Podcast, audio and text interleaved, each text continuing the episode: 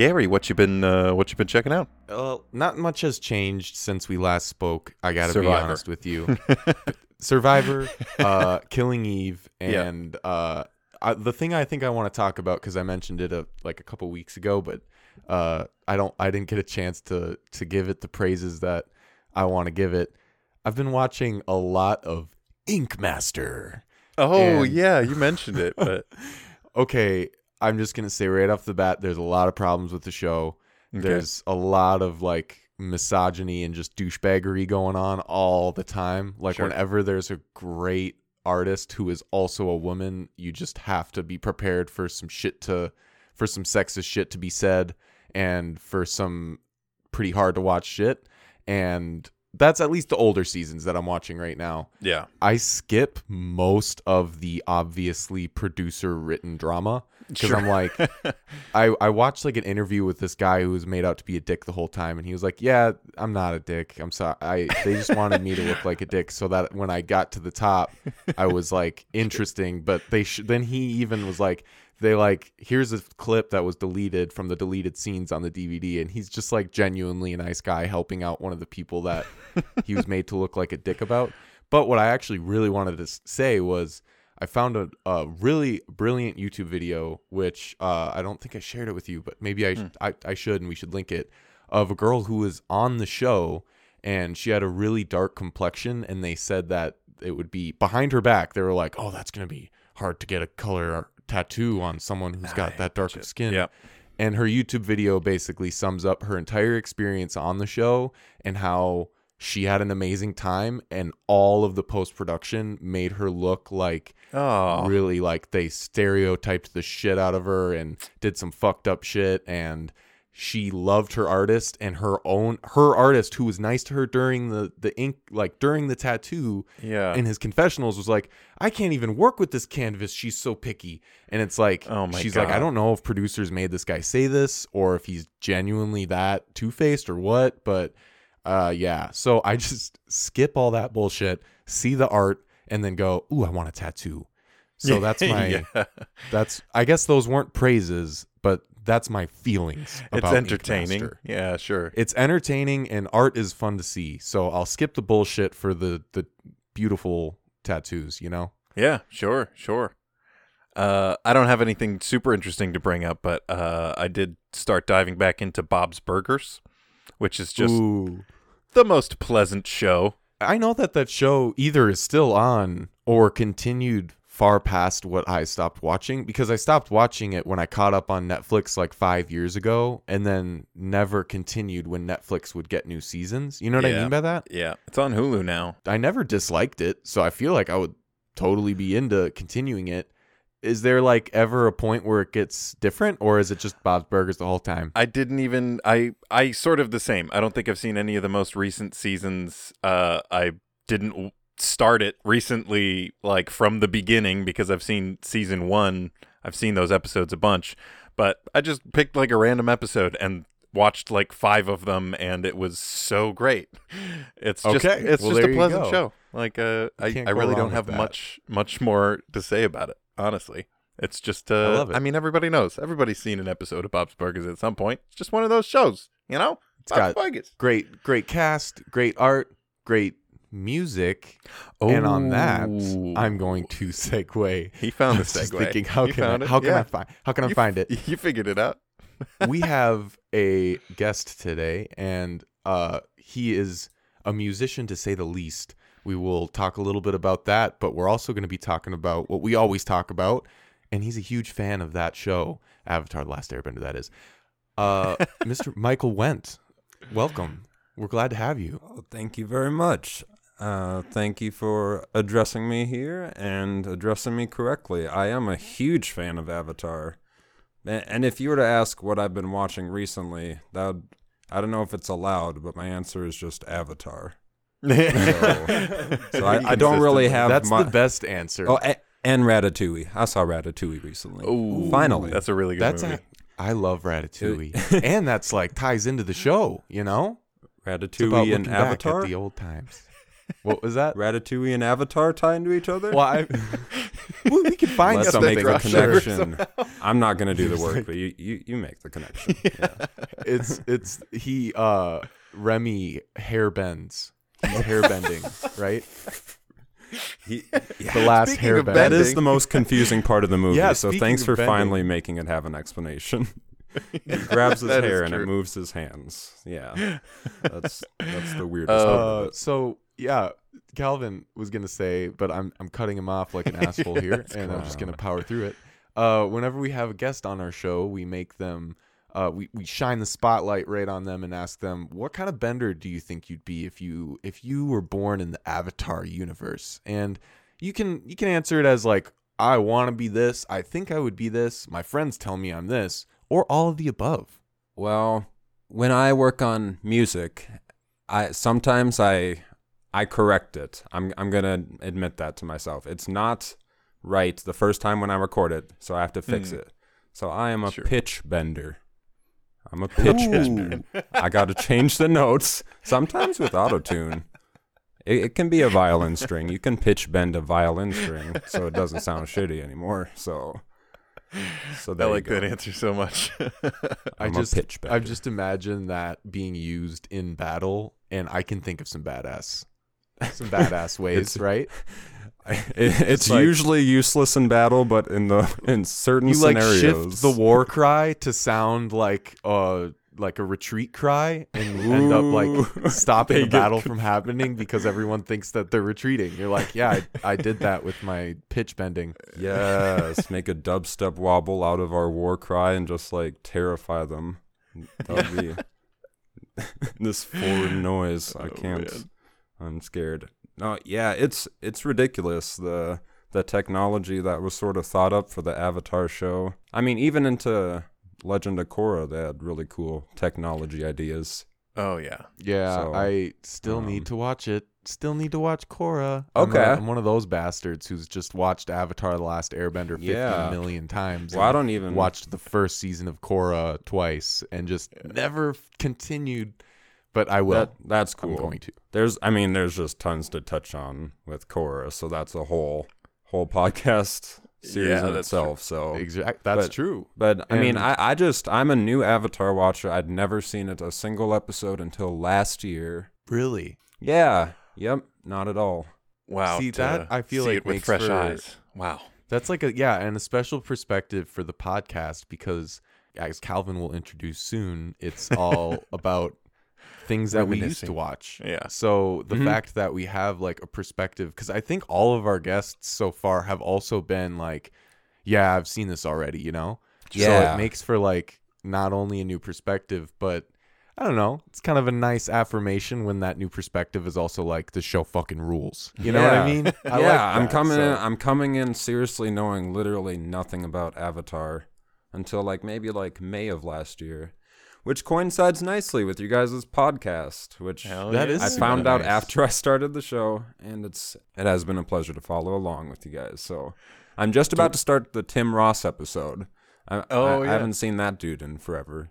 He's an awesome dude. That's so. awesome. Yeah, So we all went to high that. school together. I, I I don't know if we mentioned that. Uh, Oh, there but- we go. Yeah, Yeah. yeah. That's yeah. yeah, That's to the connection. appropriately address how how this this circle is uh, acquainted. Michael basically was like, "Hey, did you know that there's this thing called music theory?" Because at the time I was trying to be, uh, I was very interested in like jazz and didn't know. All I knew was how to play an instrument by reading notes, which is music theory, but like I didn't know why that was a thing. And he was like, "Just go to this website. That's how I learned music theory." And it in the ma- span of a week or two weeks, I went from being like, yeah, I play an instrument to like, oh, I would consider myself a musician.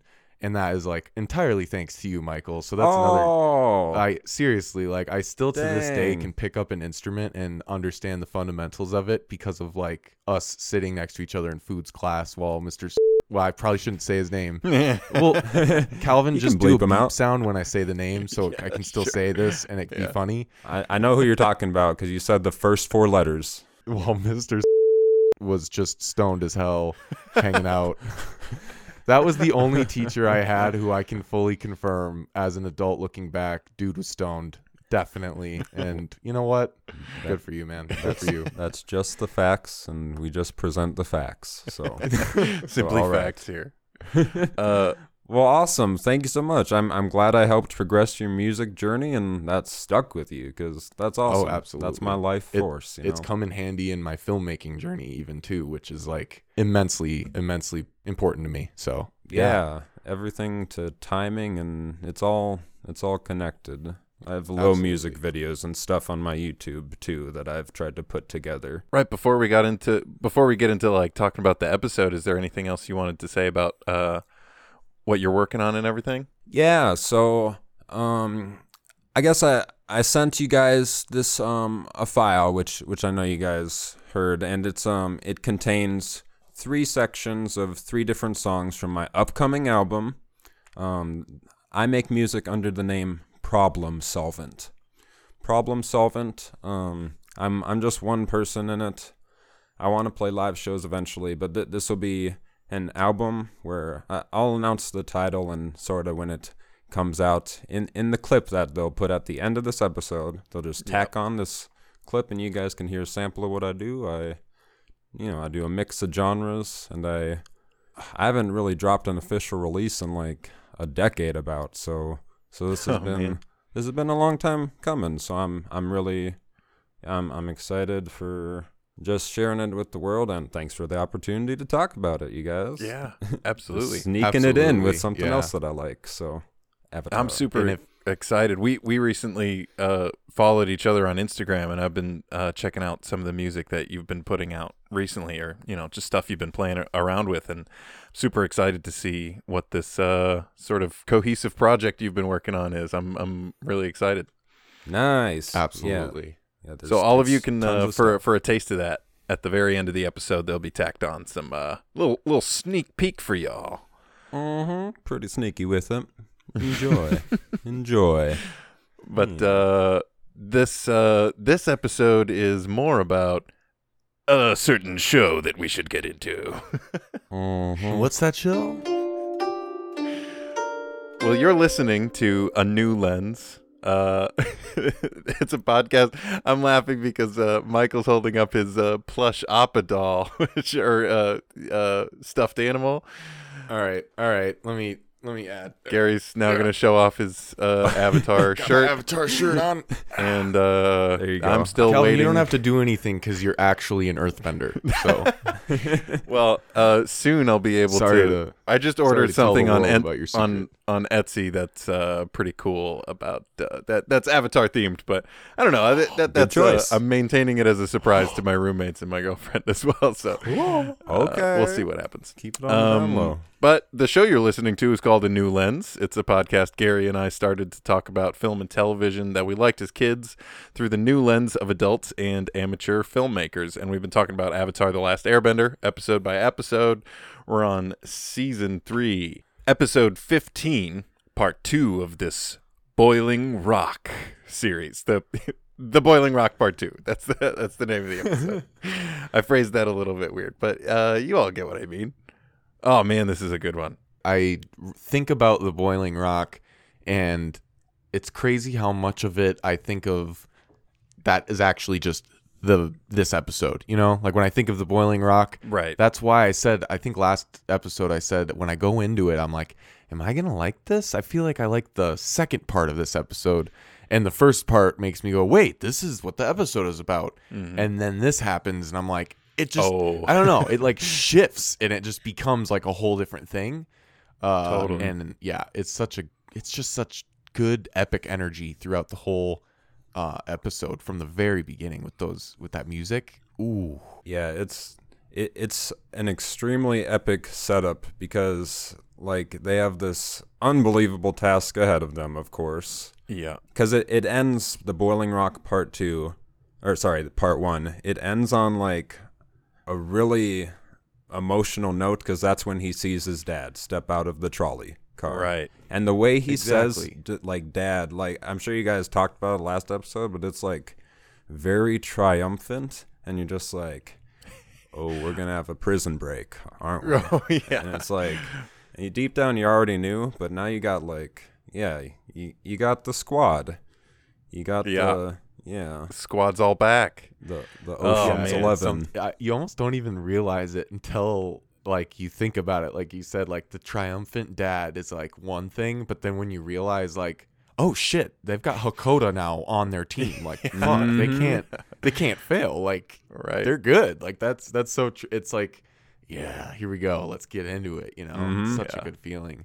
And that's how they like. If I I watched it kind of just um as Netflix has it, they don't have like a previously on Avatar for this ah, one. makes me I- frustrated.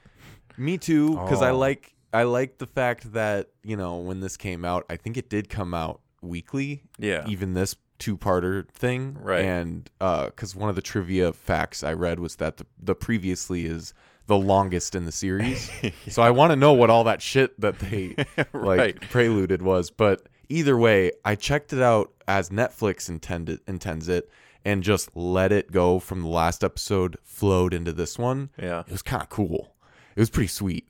I was Yeah. like oh we're in it. We're still in the boiling rock.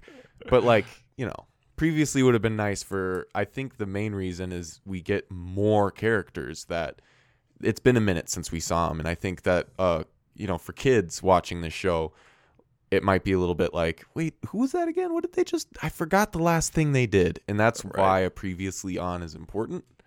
Anyway i still i liked that vibe going into this episode calvin are you going to talk about the first shot You Uh, talk we got to recap it shot. first. We got to recap it first. I was too too uh, Too balled eager. up in happiness about this, but basically, this won't be too hard to recap because it's essentially just a prison break. That's what we are trying to do here. Hakoda is there now, and they know it. So uh, they devise a new plan that um, seems pretty much like another "we're winging it" type plan, but they've got Suki and they've got Hakoda, and of you know as the plan unfolds, even Chit Sang kind of ends up coming around. Uh, as that's all happening, Zuko is being interrogated by the warden, who happens to be Mai's uncle.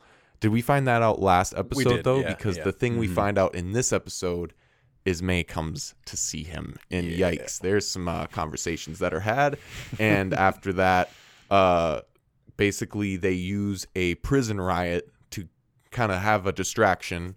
They try. I, I almost don't want to recap too much because Yeah, it's I- all details. Most of this episode is details, but they use a riot and a really dope uh, hostage situation to Yep. And a couple more people show up other than Mai that I would say are even uh, even more oh shit, and that's why I'm not going to name them right now. One and of then, my favorite uh, scenes. Yeah, the episode ends with kind of an epic battle on this gondola that we saw. They take prisoners in and out on, and uh, I guess that's where I'll leave it. And we'll just dive in and talk about the details, and you'll get everything else that way. Because this episode feels small in how I just put it, but it's so grand. You know what I mean? Oh yeah. this I when I A finished it, I was like, was that a shorter episode? And it's not. It it just flies by in this grand feeling just of holy shit, that just happened. You know what I mean? It almost kind of feels like it is the like packed third act of th- Yes. this Boiling Rock story. You know what I mean? Yes, absolutely. But yeah, I I love the opening here. This uh starting off with the music. There's I feel like the last several episodes even before they fade into the first shot, they've just got that uh you know blank white screen. We get some music notes that just tell you so much and I just love this this xylophone sort of with uh it's got a bit of momentum to it. So you know it's it's that kind of suspenseful. You know the note you left off on. Yeah, we usually hear these percussion, like wood percussion and like uh metallophones, like all these like sounds are used for oh, peaceful, the end of the episode. And I don't know, in this moment it's used to ramp up the epicness of it without it being the same like war drums or chanting or Sure. it's a totally different vibe that I don't know. It's like Michael was saying, get ready for fucking prison break. With you know, it's like with a flavor. Mhm. Oh yeah. Yeah, n- yeah. The music is just perfectly sculpted for like the situations that are occurring. I, Oh. I can't, like I can't say more than that. Besides, yeah, just they they know they they bring in a variety of instruments, and I'd have to even yeah take notes on it to properly um, give props to those musical Right. moments that they put into the show. But but which is why I appreciate this show because you guys do point those out. So so that's that's yeah, very thank nice. you. But Yeah. yeah, a- that's A couple moments in this episode too that uh, I think are worth pointing out in the in the and I, score. I I Awesome. think it's honestly something that the show has gotten better and better and better at. You know what I mean? Like the first season to second season to this season, it just now each episode even like it just keeps on. I keep on going. Okay, the music in the last episode was so dope. Are they gonna top it? and they they don't even try to top it. They just give us something else, something fresh that's just as dope. Yeah. Uh, but we do get this uh, fade in to the first moment, which is directly after the ending of the last episode, which is exactly how you would want it with that sort of cliffhanger. Um, the lineup of these prisoners coming in and the warden sort of, you know, giving them the once over and uh, giving them this welcome to the Boiling Rock speech, basically. Um, don't test me. And I love Sokka uh, making his way in. He just ran right over to where these people were, were butts his or you know elbows his way through these guards, and it's like the warden wants me over here. No, trust me, warden wants me over here. He's super casual. Maybe it's all the corruption in the prison and lack of structure. Yeah. Because corruption does that. So they're just like, eh, whatever, whatever happens, happens. it's very corrupt as a prison. But Yeah, anyways, pretty true. Uh, I like how the warden puts it is like I'm sure you've heard rumors about this place. It's like an infamous place, and uh, rumors of how hard it is to leave and how tough it is to be here. And the thing is, the rumors don't have to be true as long as you do exactly what I say at all times. Um, you know, yeah, that was kind of funny, but it's it's very disturbing. Yeah. Yeah. um it's it's pretty fucked. And he he walks right past Hakoda and he's like, for example, of the do what I say at all times, look at me. And Hakoda immediately, no. Oh, I just Hakoda's such a fucking badass. He's one of my favorite characters for this moment alone, honestly, because we've seen a lot from him in in the form of like Sokka talking about him, flashback drawings of him, and then we saw him in battle, so we know like, you know, he's the warrior dad guy. But now we're seeing his character, like the the details of his character that make Sokka so proud to call him his dad. You know what I mean? Yeah, he's almost like mythical up until like the later seasons. They don't they like only talk about him as like a distant character. But like I wrote this in my notes that that the prison warden says, "I know exactly who you are, Hakoda of the Water Tribe." Right. And he like gives credence to him by saying that in front of everyone basically. Like, so true. I think that gives credit. more. Yeah, I think that helps support this. Like that Hakoda is not just their dad off on the, uh, you know, who's been off with the Water Nation troops. He's like Yeah. the He's leader, man. basically. He's the everyone talks ep- epic about their dad who went off to war, but but now we actually learn that we can basically re- rely on this character to help Sokka get out of prison. right? This is this is one of the most high stakes situations in the show I, uh, yet, in my opinion. Yeah. Because like either he never sees his sister again, or or if he didn't go to the prison break, he never sees his dad again, possibly. Because Yeah. by going to the prison, even in the first place, it's like it's almost like he's acknowledging that Aang could fail in the end, and he could never see his dad again if he doesn't do this. It's like this ah. is a crazy situation for him to leave in the middle of the night. That's pretty true. I'm, yeah. like, he was gonna steal Appa until Zuko found him. right. So like, That's so true. so it's like, did he think think, of it did he like, think Aang wouldn't succeed in the end? It's like, Yeah, and even at, at the beginning of the last episode, uh, when they do get there and the the war balloon sinks, Sokka says, "I didn't. I basically planned on this being a one way ticket." And you were gonna take Appa there? Like you were gonna yeah, take what? Appa on this one way? Like He was almost in like cool. a manic ins- insomniac state in the middle of the night. Or right? it's what's cool about it is it's played off as these episodes leading up to the finale kind of are as like an episodic thing like oh this is gonna be uh the episode about Aang and Zuko learning firebending. This is the two part about uh them going to save Hakoda or whatever.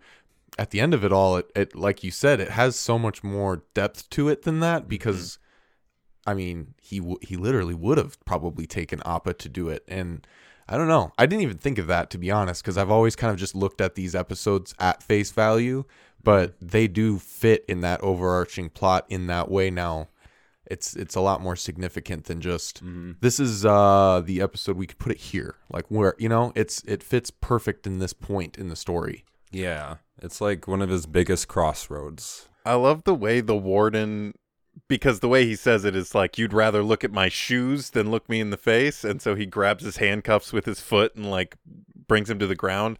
And I love how honestly, I mean like I hate that he does this because fuck the warden and uh, you know etc but it's a kind of a dope move which yeah, is just I always wearing- think that He's wearing some fresh, dope new. J's on his feet. He's like, the, watch him shine.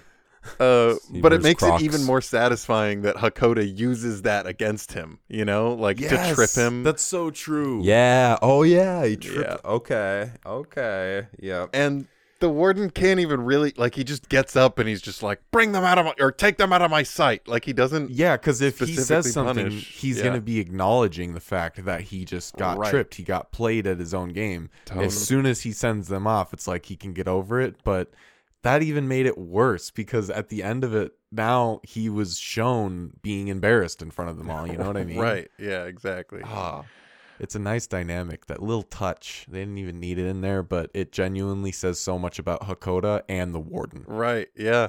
The next scene we've got is Sokka not learning from his mistake with Suki in the jail cell in the first way. like, yeah, and at the end of the scene, just fully, just yeah, he doesn't take his helmet off. His dad doesn't recognize him at first. Dad, it's me. Oh, but then that that quick face change and the you know slightly Oh, more yeah. detailed shot of Hakoda softening and tears coming in his eye and Sokka. Oh, I mean, when I think of the the word welling, like when I'm Yeah. reading tears welled up in his eyes or That's it tears right were there. welling up, I think of that kind of animation. I th- it's animated in my head, and it's like it's that or like in Spirited Away when she's crying. That those are the two examples I have. I, I want to make a YouTube poop video where it's like, I know that's a old phrase, YouTube poop. I'm sorry. A while, on on my millennial uh, stuff. But I'm I, I want to make a video where it's cable car over my head, the fray, and he's stepping out the cable car, and then Sokka sees him. He says, "Dad," and then it goes into cable car by the fray. over my head, over my head. And then I'm literally crying during the commercial break until Boiling Rock Part Two because that would be so beautiful. so so I'm gonna make that video. You Hell have to now. That's a genius got idea. Instead of releasing my album, I'm gonna make that video. Yep. yeah. All right, you heard it here, folks. the album on the back the burner, music man. you're hearing at the end of this is now irrelevant. Wait for this video, this YouTube poop. Now it is a copyrighted song that I didn't make. So yeah, enjoy, you guys. No, but but yeah, no, it is really honestly emotional. So yeah. and it leads to in my opinion a, one of my favorite uh father son moments because it's it's funny as hell how they've we've kind of established that Sokka gets his uh I think it happened when we first saw them with the stink bombs and Sokka was just like, "Oh, great idea." And then Bato was like, "You are your father's son." Right. Remember that? Like way back in the day. And I feel like this episode now shows us how there still is like some maturity that comes with age when Oh, yeah. Hakoda is like, we just uh how could they keep us in here? There's no prison in the world that could keep two Water Nation geniuses locked up. And Sokka's like, okay, great. Now we just need to find him. And his dad just laughs, assuming he's making, a, making a joke. joke. And Sokka so- is just like, ha, ha, ha. yeah. definitely didn't get it never got the joke and i just love that they don't even like ex- explain it for him they just let him have his awkward laugh and his dad think that he got it you know Yeah. I do like also me up. the uh the sort of world building context that uh Hakoda gives in the scene where you know he's saying all the others from the the siege were taken to some prison near the Fire Nation Palace, uh, and I think they went through there, uh, wherein he met some uh some Lakota warriors or Lakota. That's just the first thing that came to my head. He does not say the the actual real indigenous tribe Lakota, but he says um you know, he doesn't know the name and uh, Sokka says, uh, "Oh, you met the Kyoshi warriors, and the leader is actually here, Suki," which gives some context. You know, like all of the people they don't deem as important or like the followers of their enemies go to sort of regular prisons and the people who are in charge come to the boiling rock like suki was taken here hakoda's taken here and just the people in charge to separate them from the people who follow them it makes a lot of sense but i, I just thought that was interesting that they sort of clarified that Yeah, it gives a lot more context as to why Suki of all people. You know, it, it's just like you could very easily end Boiling Rock Part One with a really, of course, his father's there. But now, five minutes into Part Two, you're like, actually, of course he's there. right It's right great. That's so true. he also uh Sokka informs his dad that Zuko, the Fire Nation prince, is here, and he goes, "Oh, that must be an issue." He's like, "Well, actually, he's here with me. He's on our side, and I wouldn't have made it here without him." And Hakoda's just kind of like, "Oh, okay," like he just kind of like rolls with it. I love that. Well, I guess not a lot of people in the world you can trust now except his son. So Yeah, I guess, I guess so. It's nice too because those little moments that happen throughout this episode, and I think it happens again uh, at some point later on. But this episode really is like we've got a guy who's not Aang convincing people that Zuko's cool now. It Yeah. just fully affirms this arc that Zuko's kind of gone on because, like, when Aang is telling someone it's the Avatar, like you believe him. I don't know, it's a different thing. But Sokka telling Suki or Sokka telling uh, his dad or Zuko just on his own, Zuko, Zuko alone, alone. Zuko on his own telling uh, Suki and like acting how he acted towards her, being like, "Yeah, sorry about that." I don't know, Yeah. like there's something about this his arc in these two episodes that kind of complete it as uh I don't know, like now if all of a sudden anyone showed up and they didn't bat an eye at Zuko being there, I'd be like, it makes sense. We've seen how they explain his way. We don't need to see them explain it to everyone. sure. It works. You know what I mean by that? yeah, I do. This this it's just like it's such an organic thing when you can uh introduce a person like, hey, this is Zuko. Yeah, he burned down our village. oh yeah, Oh. he's sorry about that. Okay, moving on. I don't know. He he used to be a terrorist, but I mean, don't worry about it. He's nice now. He wants to. He wants to help stop the terrorists. I mean, I he is that's slightly better. I don't know. It, it works out. The pendulum swings. Yeah. I mean, the the course we've seen him go through makes it feel justified, but then also you Oh, get yeah. that perspective of like Suki being like, "Yeah, last time I saw you, you were burning down my village, so you know Yeah. this isn't just gonna yeah. go smoothly." Yeah, she saw nothing that the viewers saw, so Right. totally justified. Mhm. Mhm. Uh, speaking of Zuko, we see him in the cell, and Sokka in his guard disguise is going and trying to talk to him through the through the eye slot. And a couple other guards see him trying to talk to him and say, "Hey, what are you doing here? The warden wants you." And or uh, the warden wants this prisoner. They want the warden wants to talk to Zuko. And I love Sokka's like, I was just talking smack to him. I think I could just get like 10 more seconds just to rough him up a little bit.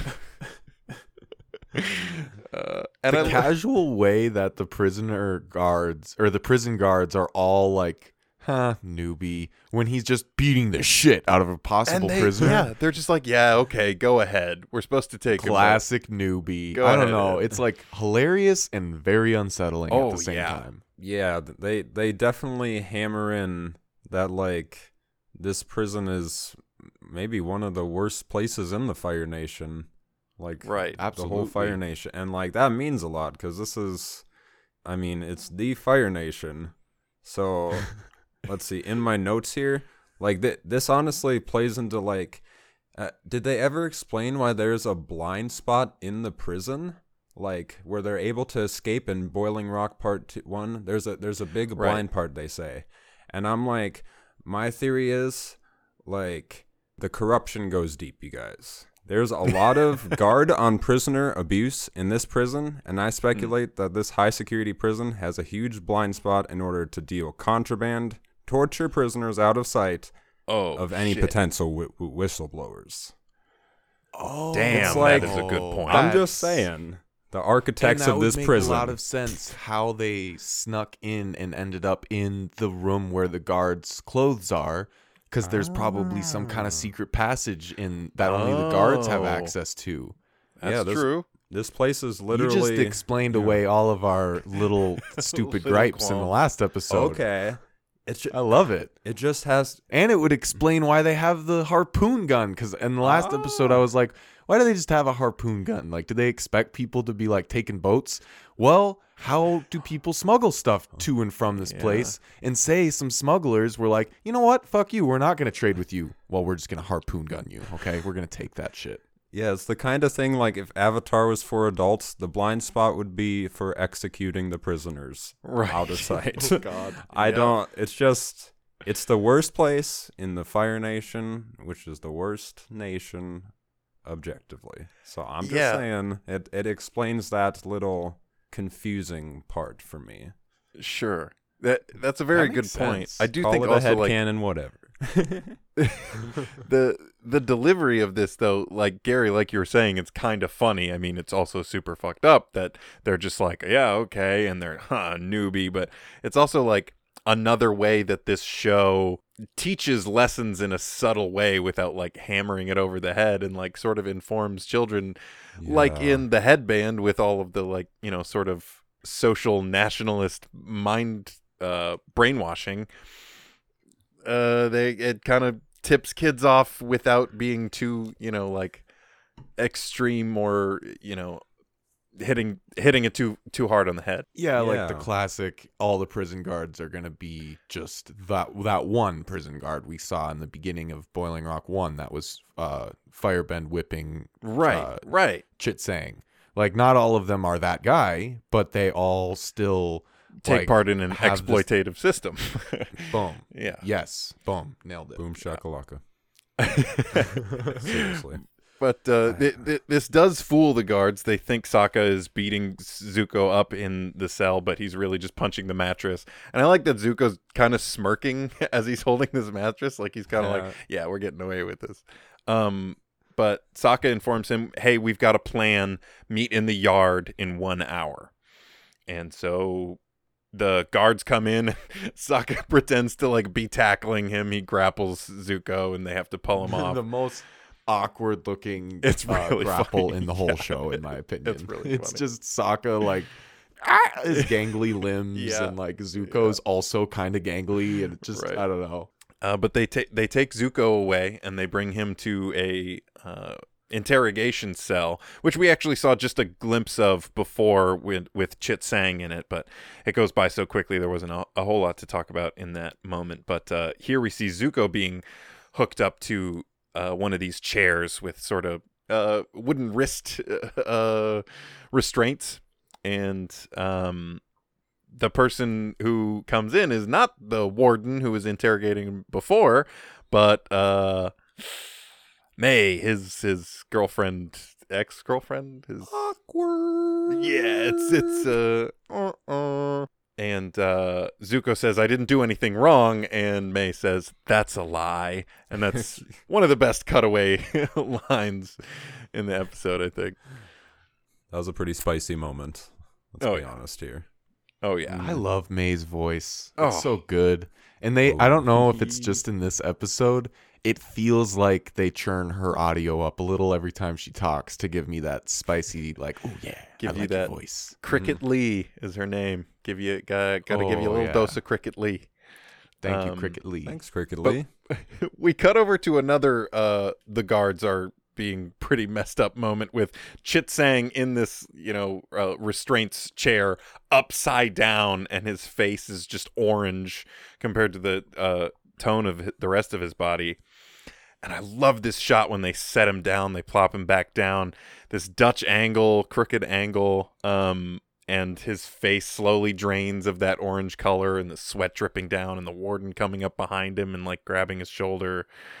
Uh, and uh, just asking like, have you changed your mind? You want to tell me uh, who it was that uh, helped you form this plan? Because I know you're too stupid to have done it. And he, uh, Chit Sang decides to.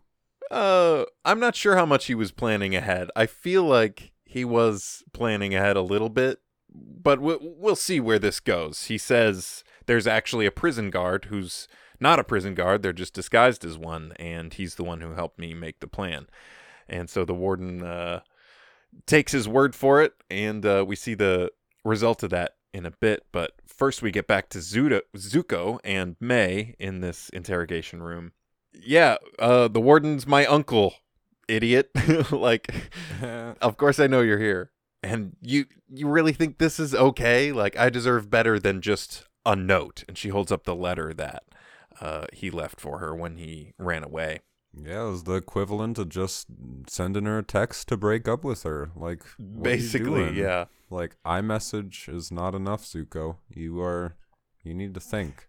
Well, Yeah. actually, hit. I mean, for, yeah, from his standpoint, he was protecting her because Right. if she got involved, then she her getting reeled into it would be like horrible consequences in her life. So Right. And that's what he tries to say is like, this is not about you. and of course, she takes that the worst way possible. And she's like, thanks. That makes me feel a whole lot better. He's like, no, I'm trying to like, I'm trying to help save our nation. She's like, actually, it seems like you're betraying our nation. And I like this agree to disagree. Zuko just says, that's just not how I see it. And uh, I don't know. I, I I like the fact that he sort of just cuts it short like that, and he's like, "That's not how I see it." And I think him being so firm on too. that is what Mhm. sort of moves her her thoughts about it. You know? yeah, he, because from that point or up until this point they've uh they're probably the only two people who understand each other in the fire nation or as far for each other. You know like zuko didn't have anyone she didn't have anyone and that's one of the things that they bonded over and i think she's trying to give him a chance always because of that you know? Mhm. like okay nobody understands this guy. Maybe nobody understands what he's talking about this time too. Let me give him a shot. I feel like the little shot of her face being pissed off that he's just like we just don't see eye to eye on this one or Mhm. that's just how i see it yeah, is the isn't just you're wrong pissed off it's like mm, you might be right you know what i mean yeah. there's just a subtle like hint of oh you might just be right right. and it's honestly one of my favorite little exchanges Zuko has with anyone on the show Mm. because it's so classic like two people hmm arguing about like something is just like come on dude you you did betray our country. Look at you. You're in jail right now. Right. and him being like i'm trying to save our country. Think about it. And us as viewers completely are like yes he is trying to save the country. Right. but for the first time i think at least for me i get Mai and i Sure. get the fire nation. You know i'm like oh mm-hmm. like i get how it works. It's just like the headband but she's an adult and it still works on her and like when you know who her uncle is we've seen who her uh, parents are in in the uh, episode where they um, go back to uh, right. Omashu. uh, I forgot Omashu. In this moment, it all comes together, and you're like, oh, like she has been raised just completely blind to everything Zuko was blind to. We saw how Zuko was like he was shown the light, and now him just saying this can totally make sense as like a thing that could work. You know what I mean by that? Like. Yeah. I say that a mm-hmm. lot. the trademark. good Gary, You question. know what I Do mean? you I just don't want to by be that? the only one Do you know who knows what I mean. no, Am I the only one who knows this? You know what It's, I mean it's seriously eh, like spoiler alert, but that might be Mai's turning point when she flips sides, like this very conversation. yeah. Like. I agree. or at least she heard this and then, I mean, realized after time. Ah, well, we'll get to the end of the episode. Yeah, Yeah. Uh, Uh, we we got a, a couple good beats before then. Uh, oh yeah, oh yeah. I like uh, I like Sokka coming into Suki's cell and and informing her and for the first time like really us the official plan of what's going on and uh, he says we're going to be escaping today on the gondola and they bring up like if we're going on the gondola why would they not just cut the lines and it's like ah if we have a hostage that's how we're going to have some leverage and that then I mean they're still going to cut the line. The warden will still cut the line. We've heard how hard, how much of a hard ass he can be, and uh, Mhm. the thing is, he's gonna be the hostage, so he can't call the Mhm. shots, uh, which is really fucking smart. Like they're using all of the pieces Honestly, of the puzzle really well.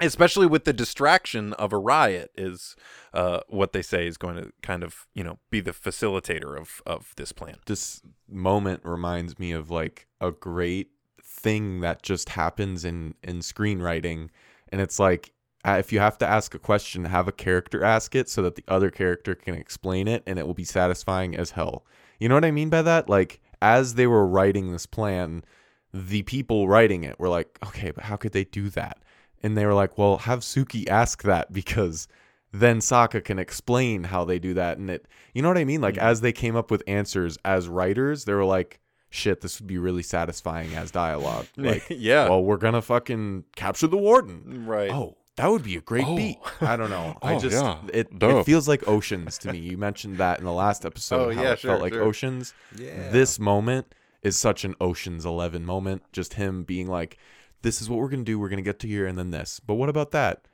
It's going to be the warden. Oh, you just turned into George Clooney. Like George Clo- Sokka's George Clooney and Zuko is Brad Pitt. yeah. Suki's Matt Damon. Okay. Um, but uh, uh, as soon as he leaves this cell uh, to try and you know start to move along a, a little bit, these guards come and approach him, and they're like, "Hey, the warden wants to see you," and he's like, "Uh, tell him maybe tomorrow. Can we reschedule?" what does he want to talk to me about? Is I think what he says. oh yeah. It's like, and he's It's like, I, I didn't ask him. Is what what the guard says. I didn't ask him. I love the thought of the guard being like, "Oh, what do you want to talk to him about?" It's Right. he's very yeah yeah he's very evasive and does not want to see the warden for very good and then reason. the, way- the way he like walks out of frame and then is dragged immediately back in frame by two more Yeah, guards. By two guards. It's so it, it like it further uh draws that point that you made earlier about uh they're just being it's so corrupt that Sokka can casually just be like, I'm gonna just wedge myself into here. So he's like Right. at this point he's like, I could probably just say fuck off and walk away, you know? That is Like, true. And honestly, there's another moment here in a little bit that is sort of like, yeah, he can he He can just kind does of. that. It yeah, makes sense that make he would have tried this. Mhm. Um, but first we get this lineup of people that y- guards that are uh, of suspect of being imposter guards, and Chit Sang decides to choose the bully, the one who was giving him a hard time, who whipped him and threw him in the cooler. Full circle. It's we're- it's pretty satisfying. We're having Um, a lot of prison yard retribution. First, it was the warden and his Yeah. toes and his feet Right? and his, yeah, and right. his Nikes that he had on his feet. But now it's yeah, now it's this moment. I, I like in this scene how how in the prison lineup he didn't suspect the five foot tall kid. But Right. the like seven Yeah, foot tall guards are, are are totally fine. The They're very sus- fourteen-year-old was not suspected. yeah. and that it's another example of the sheer corruption. It was probably nepotism, and Oh, they're like, yeah. "Oh, his there's some dude's nephew is here. I'm not even gonna Yeah, suspect wow, anything." You're so right. Or point. even worse, there's probably child labor in the Fire Nation. Let's be Every- honest. Oh Yeah. boy, yeah, probably. Everything bad you can think of probably happens in the Fire Nation if we could make it an adult version. Mhm. Yeah. It's just it's just realistic. And, and yeah, d- it doesn't need to be. That's why it's an amazing kids show and show in general. Yeah, Yeah. it's it's only Absolutely. disturbing through thought, through thinking about it, not through just, yeah, like, like imagine the, the live behavior. action Netflix series that the creators like stepped away from just has oh like man. some horrid shit. Like, yeah, no, it's a prison. People die in prison here. It's like, oh, I don't like this. this isn't making me feel good. Where's Momo? Some horrifying creature with like giant like talons just flies. Disgusting Momo, no, please. Leave him alone. M. Night Shyamalan's Appa Shyamalan's is just Momo. a buffalo that can't fly.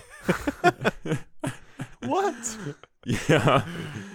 He's just, yep. Well, uh, the the warden does take this this bully guard into the interrogation room, and he's trying to find out. And of course, the guard's saying like, "I don't know why he picked me. I don't know what it is," which is like, you know, the warden's like, "Of course you'd say that. You're the traitor. Who are you working with?" And then uh, behind him, Azula arrives, and we get these these like chimes, these these ringing tones, the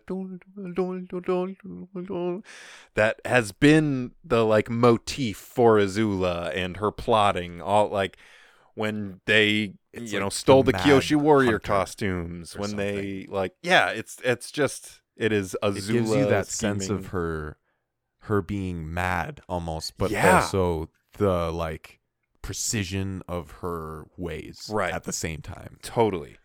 Uh, and she very clearly, she's just like, yeah, you're wasting your time. He's not the one you're looking for. I love that. And How do you know?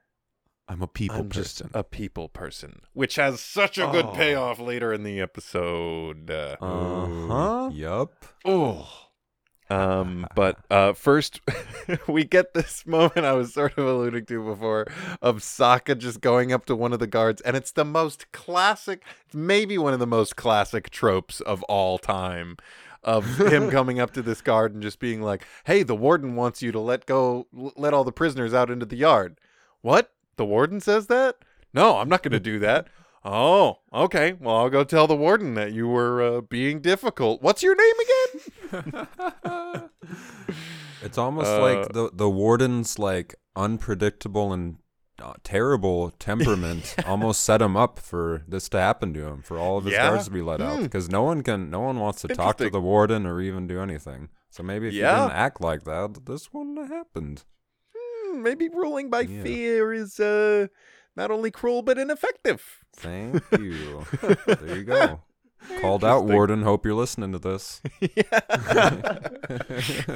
Yeah, Big call out. Let me check my windows, yeah. Burst down Gary's door. um, but uh, so the the guard is convinced. He releases. He opens all the doors. All the prisoners are let out into the into the prison yard, and uh, we've got Sokka, Hakoda, and Suki here looking out, and uh, they're like, "All right, we need to start a riot." and I love how, the confidence Hakoda has when he's like, "I'll show you how to start a riot," and he goes up and pushes this huge dude. and this should have worked. You know, like that's what's so funny too. It should have worked. But the dude is just like, why would you do that? I've been trying to work on my anger management problems. it's like, oh, hey, that man, hurt my feelings. Right, yeah. I love that they do it. And it's another like sort of normalizing thing of like, yeah, it's funny, but it's also like there's this big dude who's like really in touch with his feelings and like does not want to just be pushed around because he's a big dude, you know? Yeah, it's like that. actually pleasant to imagine, and this dude saying it. So the way they present Right. it is totally awesome. But the joke, Yeah. the jokes are clear. It's just really, really funny. Right. Down to the way their faces are drawn and everything, the comedic timing. Yeah, Hakoda's It's just in reaction it. to it, just being like, "Uh, I, I'm sorry. Yeah. Like, I thought you'd want to fucking fight. I, I didn't realize. you know, like, But uh, Oh. Chit Sang sees them from across the yard, all trying to, you know, he's like, basically, I know that you're going to be forming another plan, and I, I want in again. Basically, he's just like, he's I like, want I in saved again." your ass. Yeah. Oh, You know, that's if I- right. I, could have Yeah. pointed you out. That's right. That's right. Uh, he brings that But up. as you alluded to earlier, did he plan on saving his ass? I don't think so. I don't know. Yeah, I don't think he knew that that guard would end up in the lineup that's true. He There's knew a lot of Sokka would. here. I think because yeah. Oh, brand new good point. to- as a face. But I, I like to think Chit Sang is a wild He card. seems like an he does what he needs to you do. Yes, He saw an the opportunist opportunity and he took it. for sure. Especially when you realize that where does his girlfriend and best bud go? He don't care. Neither do we. That's Oh yeah. Whatever can get Chit Sang where Chit Sang wants to be is all that matters. but I love the way they're like, "Oh, riot! Oh, please!" he just goes over and picks someone up, and I love And the it's like a kind small of old guy. yeah. I love the like a little bit awkward way he just goes, "Hey, riot!" and then they just immediately burst out in in fireballs and dust clouds, classic cartoon fighting dust clouds. i'm always watching this thought he's gonna throw that guy into the crowd and that'll start the riot, right? Oh, he's But he just to waves the guy like Yeah, he's a flag, lifts him like up and a down. big old riot flag. You know, riot time. That's all you need to know. That's how you know. Yeah. That's how you know. It's a sure sign. Uh, I love Zu- Zuko uh, and Mai are in this interrogation room. This guard comes in, and Zuko. I mean, he's got to escape, and he knows Mai is just going to hold him back. Oh, but it is a it's a little heartbreaking to see him lock the door on her, and just through the eye slots, we get these extreme close-ups of her eyes, then his eyes, and back and forth, and just you don't need her to say it, but it's like really? Like you just hear her like really? This is how you're playing this? Uh it's perfect.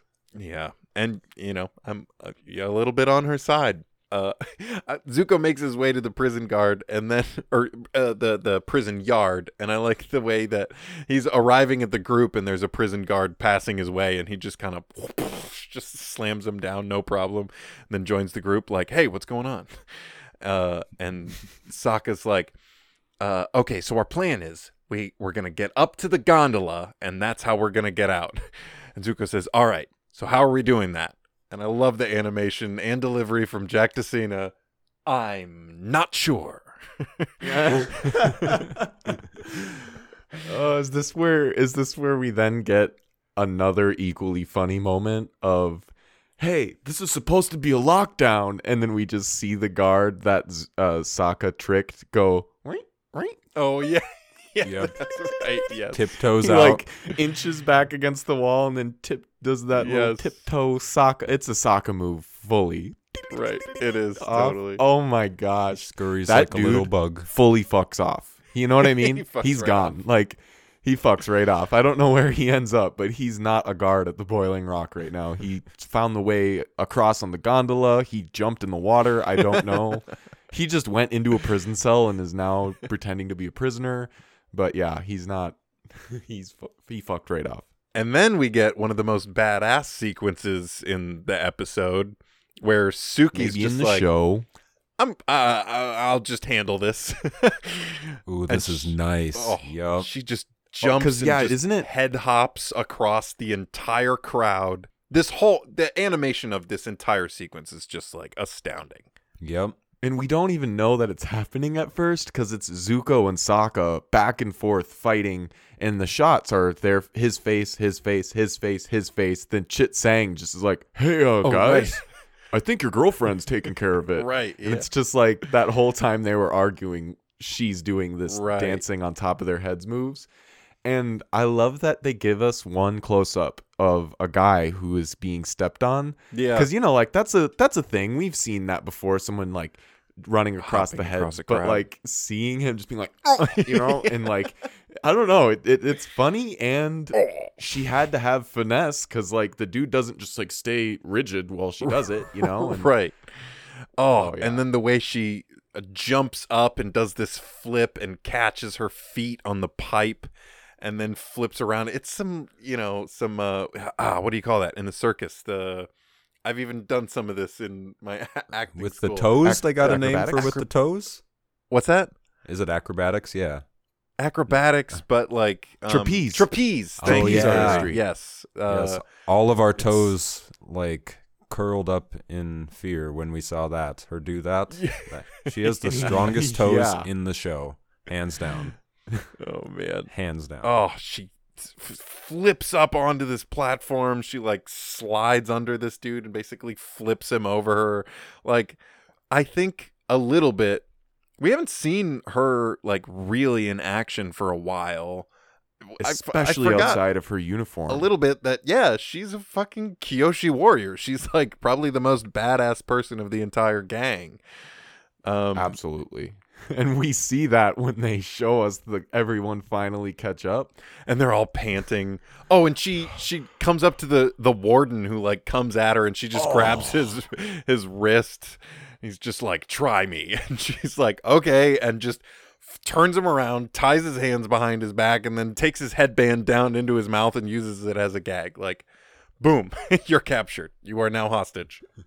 Congratulations. Genuinely so fucking satisfying. I can't even explain. I Oh can't even put it into words. Well, I, I guess he says try me because he like he's gonna sacrifice himself. That's what he wants. That is true. That's true. He said in the saying first try part. me is like saying follow through with your plan so I could sacrifice myself for the Fire Nation. sacrifice myself to take you down. yeah. Like, ultimate pettiness. yeah, to the end. Petty levels a thousand. Yep. they uh they start to make their way towards the gondola. Um, they get up at the top of this tower, and uh, Chit Sang has the warden over his shoulder because he's the biggest guy there by a lot. Um, and they Chit Sang is unreasonably large. he really is. All these guards try and stop them, and they uh, part ways in, in their own group enough for them to see the warden, and they say, "Hey, back off! We've got the warden," and it actually works. And I like this sequence of, uh, you know, uh, soldiers in the far background, soldiers in the uh, close foreground, and them just walking between them. Uh, the sort of Mhm. focus shift done and the way each layer moves past each other is uh, just really good and suspenseful for this moment. Like, someone gonna lash out, or are they gonna make their way across? Uh, but they do get to the cable car. They all pile in, and uh, Zuko cranks the lever. We see this huge uh, uh, coil of cable unraveling and uh, moving the cable car upwards. And then Zuko starts kicking the lever. It starts bending. He sees the guards running at him, and then he finishes the job. He cracks the he he breaks the lever off so they can't uh, stop them from moving. And then this ooh this jump, this you gotta love It's a a Zuko classic jump. You gotta love this classic His jumps. below them. You know, like low angle looking up. They're jumping over this chasm. There's a brief suspended moment Is he in gonna air. make it? Is he gonna make it? Right. You gotta. It's an it's a chase scene and it's epic and you just gotta. You gotta have that suspended in air moment. You tell me right now that the moment his and Sokka's arms latched, Oh. that was the moment where you're Yep. like, "Yep, they're friends now." You know what I mean? Uh, yeah, I get that. They're friends now. like That was their I bro don't know. handshake. Just, That's their like, secret handshake now. friendship lasts. To do their secret handshake, he has to jump across a chasm every time, and that's their secret handshake now. every time they see each other now. Oh man. And then they're looking down and they, they see someone join the guards, uh, looking up at them. They're like, Who's that? That's my sister. And Azula and the Ty guards Lee. bow. Yeah, all the guards bow. That's right. Oh man, and here they are, and uh, they just spring right into action. It's unsettling how quickly Ty Lee just flips up onto the roof and then just starts running up this cable, and Azula just grabbing. This is another like, I mean, evil character, but doing a pretty fucking cool thing.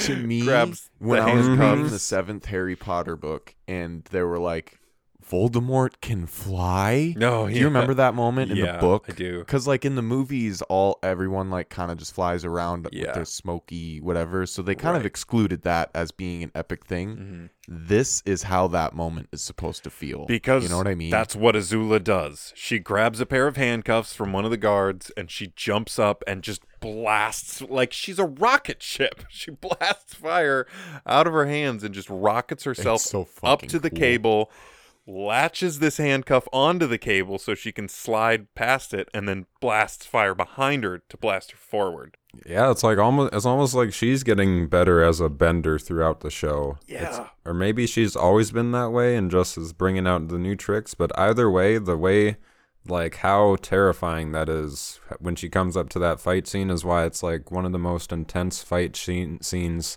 standoffs actually it's a standoff. They're just looking at each other in an intense moment and that moment where they're stand have that standoff is an awesome awesome moment. Oh, it's so good.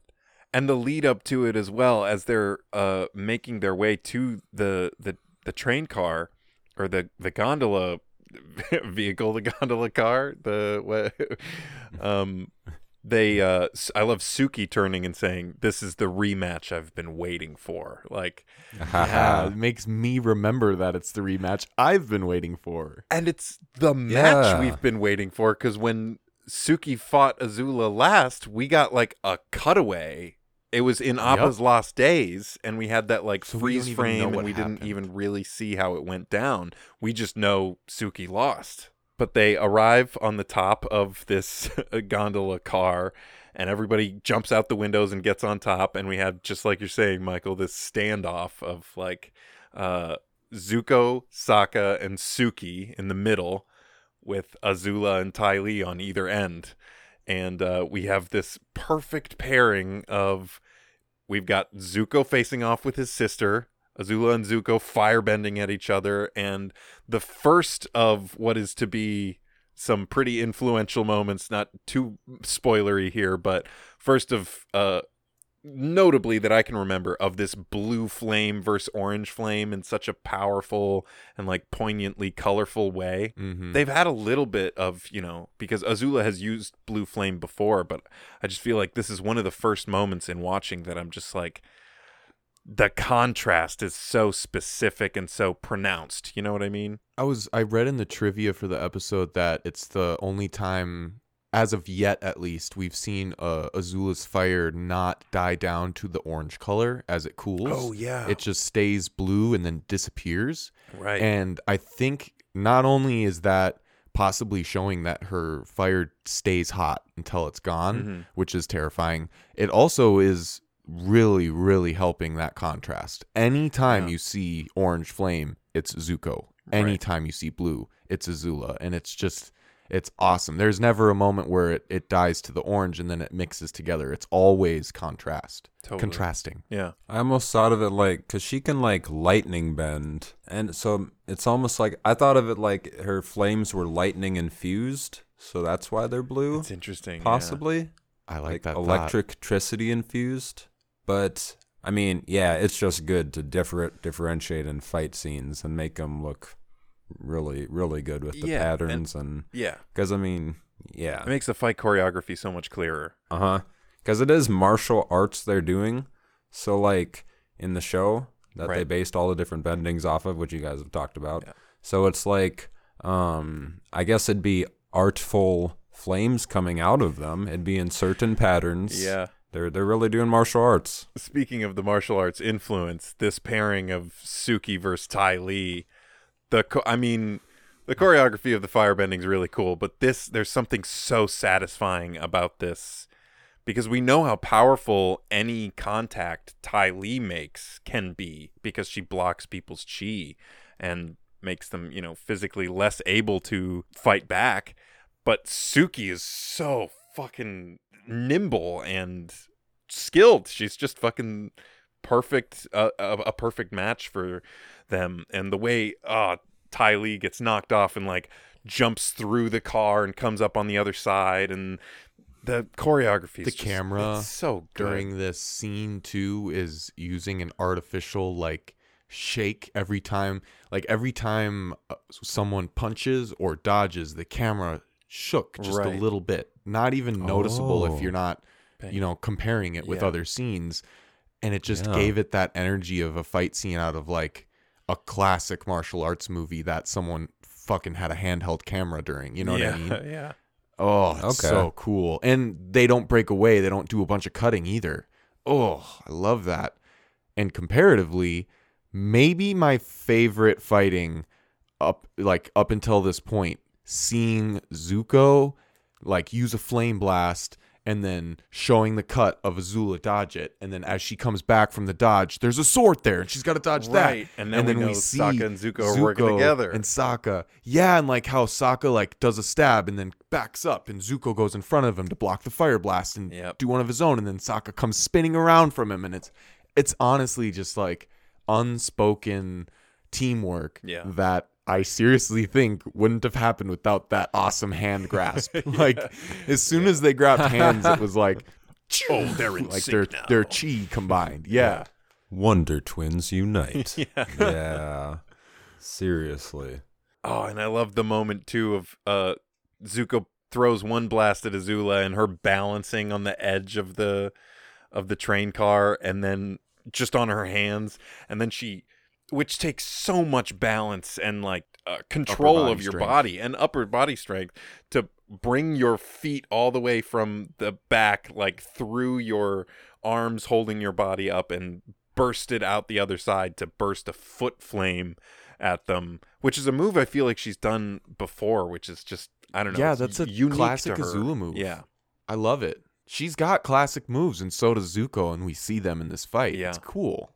Zuko's just the classic, like, punching flames, and Yeah. she's the classic kicking flames. That- that's the main difference between the two characters. yeah. We need them both on Super Smash Brothers now after this oh conversation. Oh my god, how has that not happened? Fl- Oh, I Yikes, wish. that would be that would be too good of a game. I, you wouldn't see it's too pow- that idea is too powerful. um, it's around this time that the the warden actually manages to wiggle out of his wrist restraints and rip off his mouth restraint and yell down to the guards, "Cut the line!"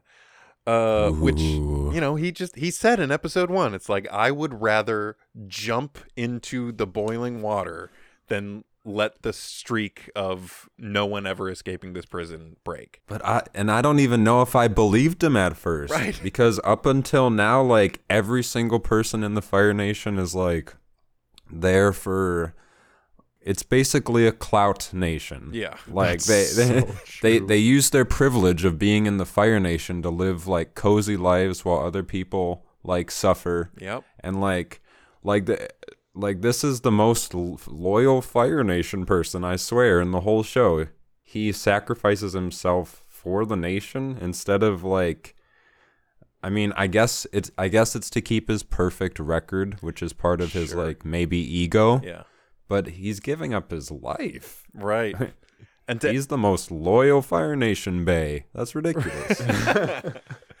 and That's ridiculous. and to emphasize that the guard one guard uh down at the you know cable turning uh what do you call that the like cable spool no um but he one guard turns to the other and is like but he die and the other guard turns to him and he's like he knows that in that exact tone Yeah. too. I was hoping you go. nail it, and you did. It's just like uh, he knows that. Just fucking do it. Yeah. Come on, he knows.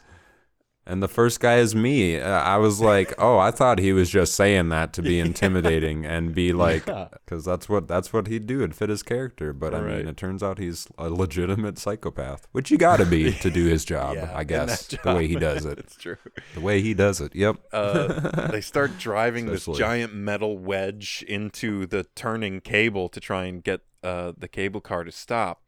And uh, eventually it starts working, and they break out this massive uh, two person saw to cut Like through something to cut down, like a freaking. Oh A wow! redwood. You know what? What? It just it adds more context. Of course, they would just have this on hand because the Fire Nation does just fucking destroy trees and shit. Oh, yeah. I, I mean, if there are, if they were to take over a place and you know because the fire nation uses most of their benders in the war i think Mhm. and as guards and as you know troops and stuff but when they're say okay we, we've taken over this earthbending village and we want to build a mini mall over there they're not just going to send their troops to burn down the forest they'll send laborers and and have them cut them cut the trees down right, you know right. i don't know it's just a little Dang. teeny thing in there that i like yeah, the intricacies of like war and all of that stuff is like, yeah, it's all underlying of the Avatar show. So like, uh, they just presented in such a fun, not depressing way, and I gotta thank them for that so much. There's a lot of stuff that could be that could be a bit depressing, but they uh, Li- literally. they toe that line really well. As soon Mhm. as uh, Azula and Ty Lee, mostly Azula, notice that they're cutting the line down there, they decide it's time to dip. And I guess coincidentally, right at that moment, there's a gondola coming in as well. Um, Not that they would need it, you know. Right. We've we oh, just right, saw yeah, them exactly. do enough. It's just like a it's a nice service to them, you know. Oh, but the way Azula launches off and does that rocketing off again, and this, you know, she she's leaned back and uh, It's badass. oh, it's I don't know how else to describe. she's not looking leaning where she's going. She's yeah, she's looking down at Zuko and just says goodbye, Zuko. Ugh. but maybe even It's more amazing, yeah, Ty Lee jumping like Oh, yeah. 40 feet. I kind of just expected. Gotta love that. I genuinely, I've read some fan theories that Ty Lee is descended from airbenders and Oh. is a Fire Nation descended from airbenders. Yeah. Like her, maybe her mom, mom's mom's mom or something. sure. Because of her moves, they rep, they much more, uh, they look a lot more airbender like. And that makes this moment make more sense to me. So I, I like that theory and I'm going with it. Ty Lee is pod airbender. All right. Okay. Okay. Let, let it be I don't think she can bend air, Okay. but I think the winds will carry her if needed. You know what I mean by that? Yeah, sure. The spirit of the wind. I think she got strong calves. Yeah, I Just like how Suki has disturbingly strong toes. Yes. yeah. She's got So very very toned lower body that yeah, yeah toned toes. toned Yeah. toes um That's the name of this episode. No, but yeah, this is all just a great. Yeah, when when she's shooting back like a rocket and looking down, it's so uh, maniacal. She like yeah. enjoys every second of it. oh she loves being It's like the ridiculous. super villain you know that's Yeah, she does. it's it's in part she's in part being like, fuck you, you're about to die. And in the other part, fuck you, only I'm powerful enough to just fly. Right. So you're fucked. Because Zuko is also a firebender, but he can't do that. right And he's like super powerful too. yeah But he can't do that. You know? yeah. Sorry man but you, you you're not a rocket. And she's like gloating you know? She's like you're not a rocket haha well it's uh it's looking bad for the gang as they're all in this train car that is now stopped and swinging and it looks like they're cutting the line. But as we cut down to the guards all you know trying to accomplish this some ninja stars come out some shuriken start pinning them up against the wall and uh incapacitating these guards and uh suddenly we see Mai has come uh, to save the day, to, uh, as she puts it, save the jerk who dumped me. what are you doing? I'm saving the jerk who dumped me.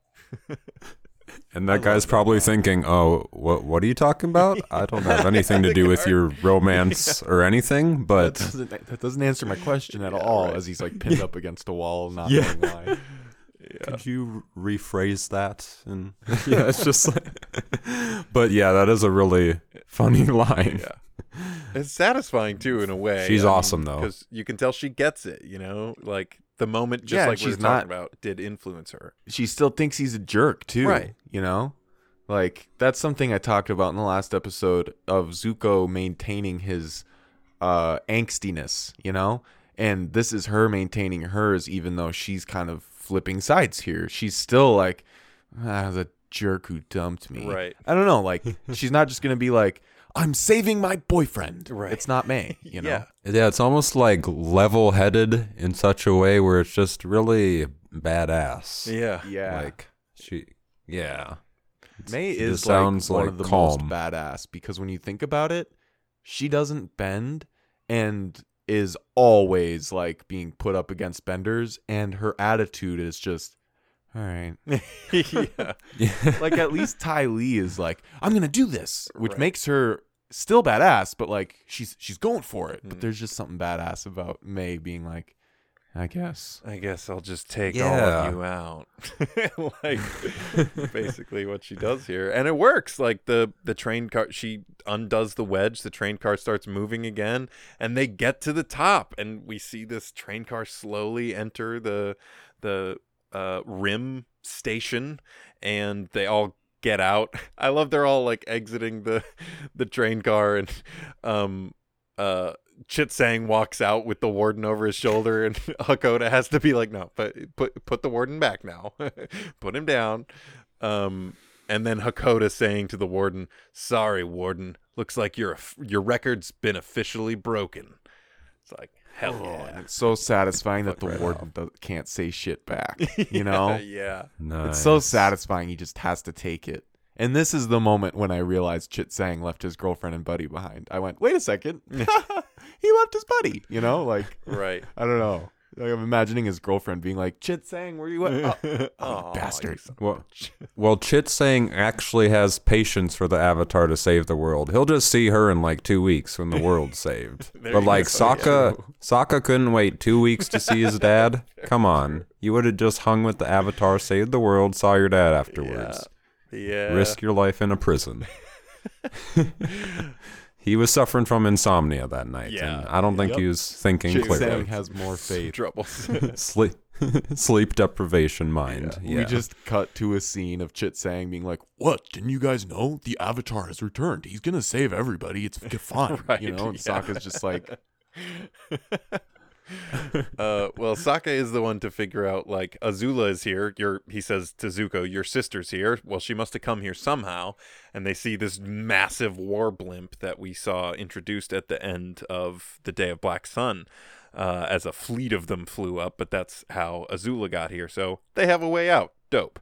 Um, we cut back to Azula confronting Mai, and they're all surrounded by guards. And uh, Azula just says, I just want to know why. Why would you do this?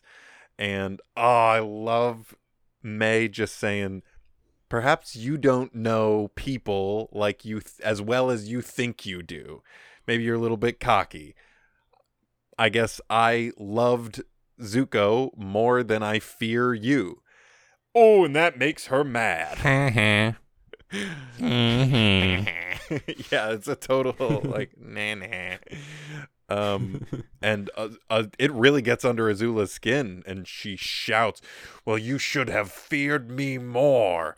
And then Ty Lee decides to step in and chi block Azula, incapacitate her, get her basically on the ground, literally on the ground, and because let's be real, she would have killed Mai. Oh, Mai yeah. can't stand against Azula. Nobody can. Ooh. You know, right. the only Yeah. way Azula is taken down is by a blindside from Ty Lee in this moment. I didn't think about that. She would have like just She would've gone in. destroyed Mai right there. That's what was about to Her happen. knives would have melted in that blue fire. You know, Um, I didn't think about that. I love that Mai still prepares though.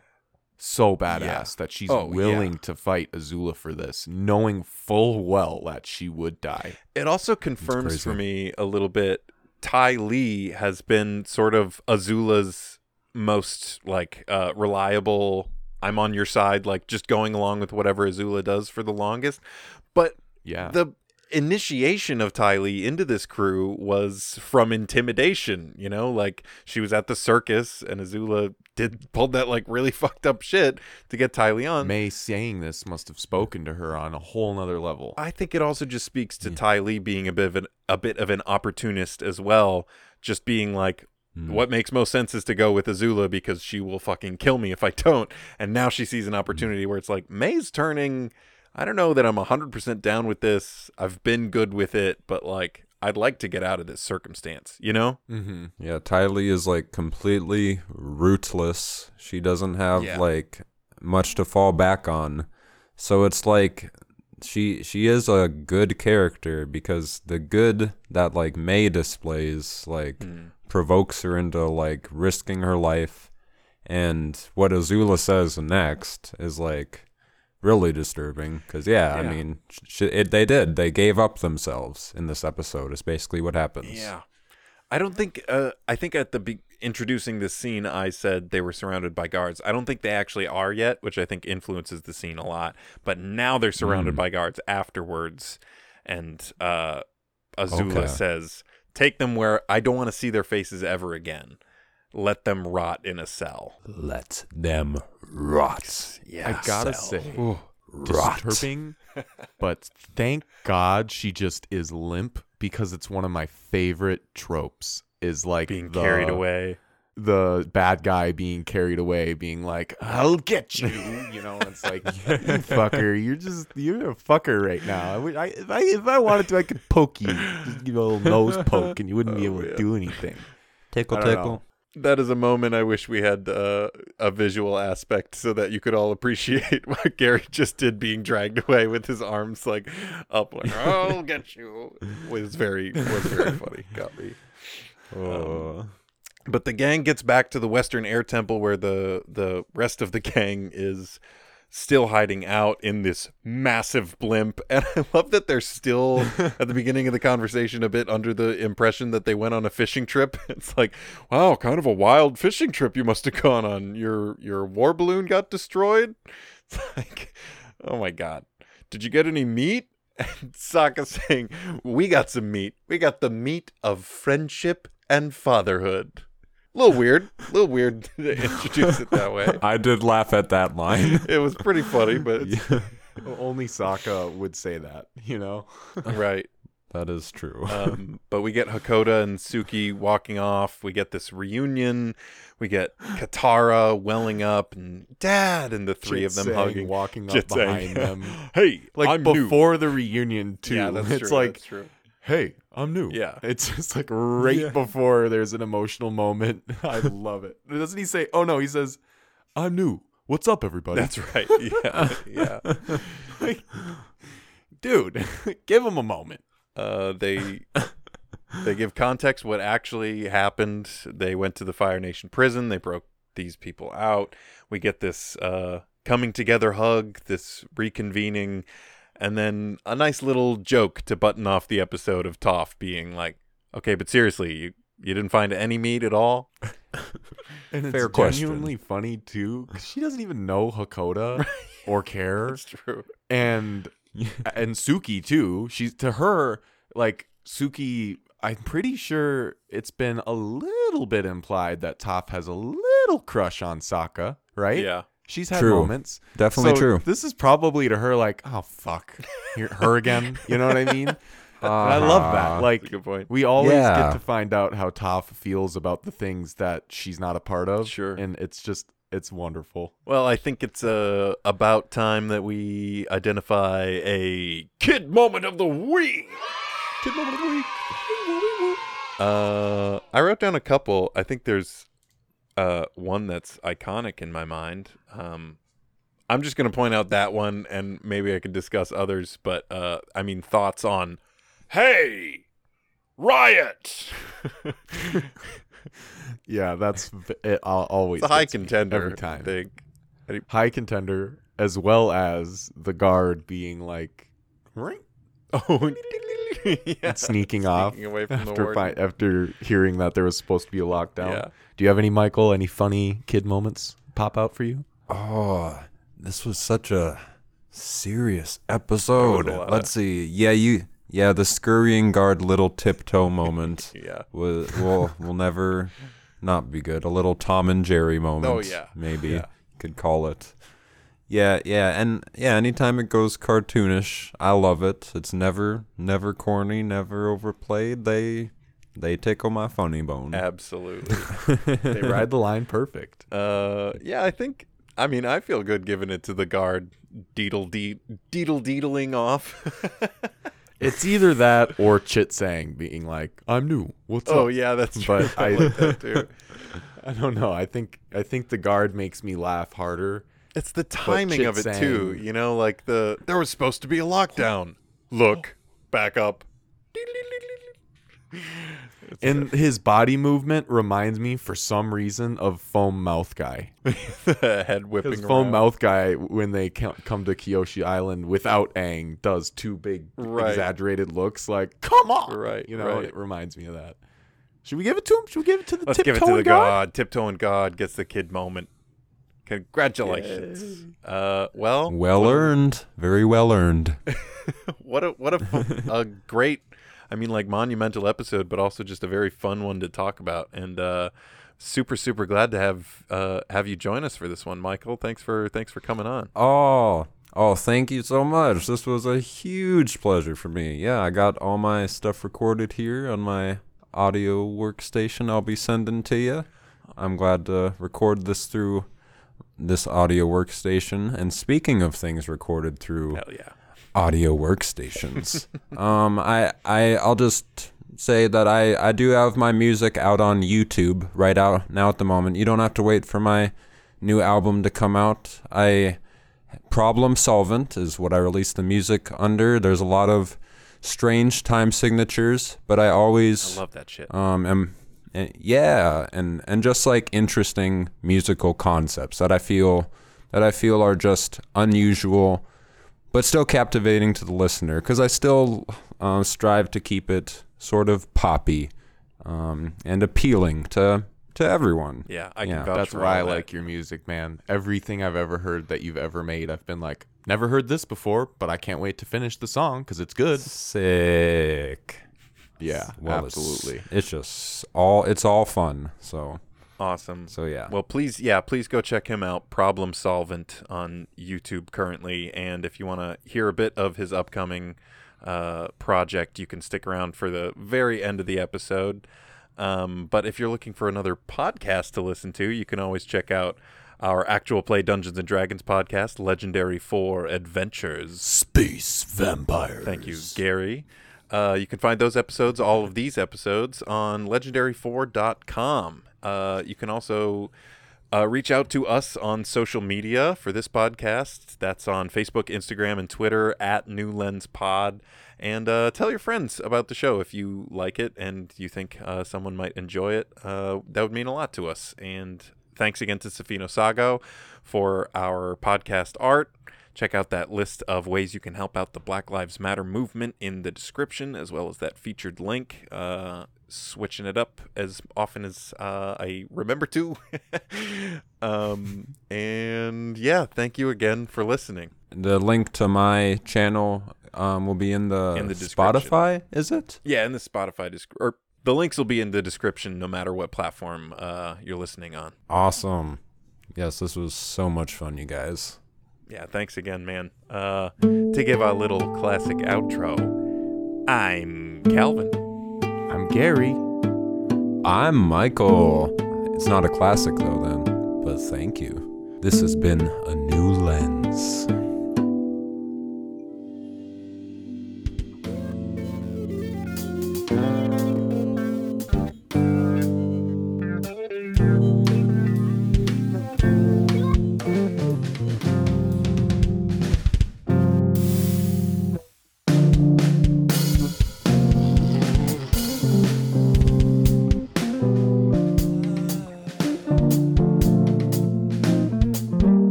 That was a bass solo from my upcoming album, Sky Looks Fake, to be released this summer, 2021. I'm super excited.